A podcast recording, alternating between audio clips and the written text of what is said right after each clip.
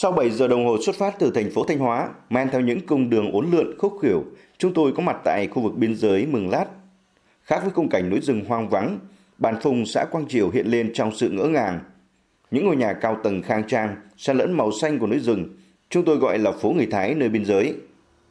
Trong ngôi nhà hai tầng khang trang vừa hoàn thiện, với giá trị hơn 1 tỷ đồng, anh Lò Văn Trứng, người dân tộc Thái ở bản Phùng, chưa bao giờ dám nghĩ cuộc đời có thể làm được ngôi nhà như thế nếu không đi lao động xuất khẩu Hàn Quốc. Hiện anh đang làm thủ tục thi tuyển để được trở lại Hàn Quốc lần thứ hai. Đầu tiên đi cũng bơ ngỡ chứ, nhất là là bất, bất đồng ngôn ngữ, cũng uh, vì áp áp lực nhiều, thì mình phải cố gắng từng ngày thôi.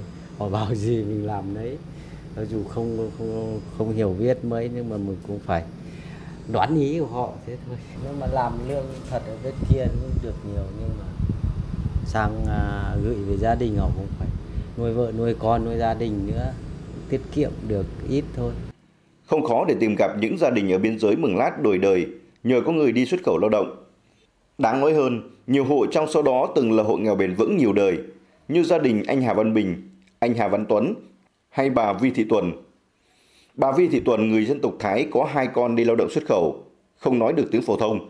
Nhưng trong câu chuyện với chúng tôi bà vẫn nhắc nhiều lần về con số 1,1 tỷ đồng, số tiền mà gia đình bà vừa chi để làm căn nhà hai tầng khang trang. Không có con đi xuất khẩu lao động thì không bao giờ chúng tôi dám mơ đến làm được ngôi nhà khang trang thế này.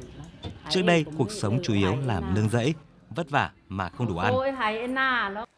Anh Hà Văn Phiêng, cán bộ chính sách phụ trách tuyên truyền lao động xuất khẩu ở xã Quang Triều, lật từng trang sổ, đặt bút tính rồi khẳng định. Ở vùng biên này, không làm gì mà thoát nghèo vươn lên khá giả nhanh như đi xuất khẩu lao động. Năm 2010, tỷ lệ hộ nghèo ở Quang Triều khoảng 78%, vậy mà đến năm 2023 còn 26%, trong khi cả xã không có nghề phụ ngoài mấy xào ruộng nương. Nguồn thu trông chờ vào 245 người đang lao động ở nước ngoài như là Hàn Quốc, Đài Loan, Trung Quốc, Nhật Bản. Mỗi năm gửi về cho gia đình hàng chục tỷ đồng, nhiều hộ khá giải trông thấy đất đai càng ngày càng ít với lại à, trên cái địa bàn Quang Triểu không có cái một doanh nghiệp tạo công an việc làm nào cho bà con cả. Rất vất vả. Đấy như anh lên anh thấy đấy. Nó có sự thay đổi rõ rệt luôn. Ừ. một trời một vực luôn anh ạ. Đi nước ngoài thì anh có thể là gửi về 20 triệu đến 30 triệu một tháng.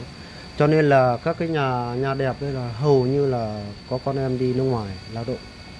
Mỗi một tháng là ít nhất phải gửi về tầm 70 triệu không thì đến 90 triệu đều đặn.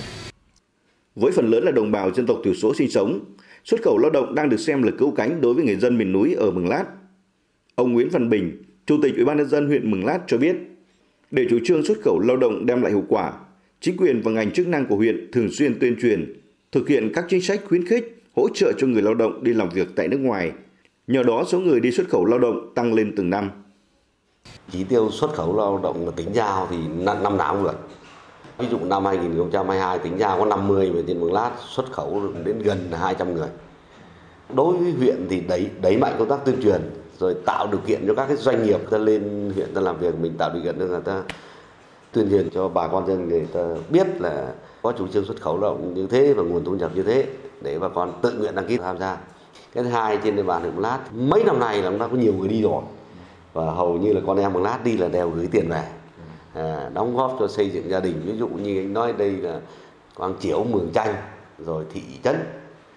Người dân tại địa phương đi xuất khẩu lao động chủ yếu thuộc hộ nghèo, cận nghèo, hoàn cảnh khó khăn.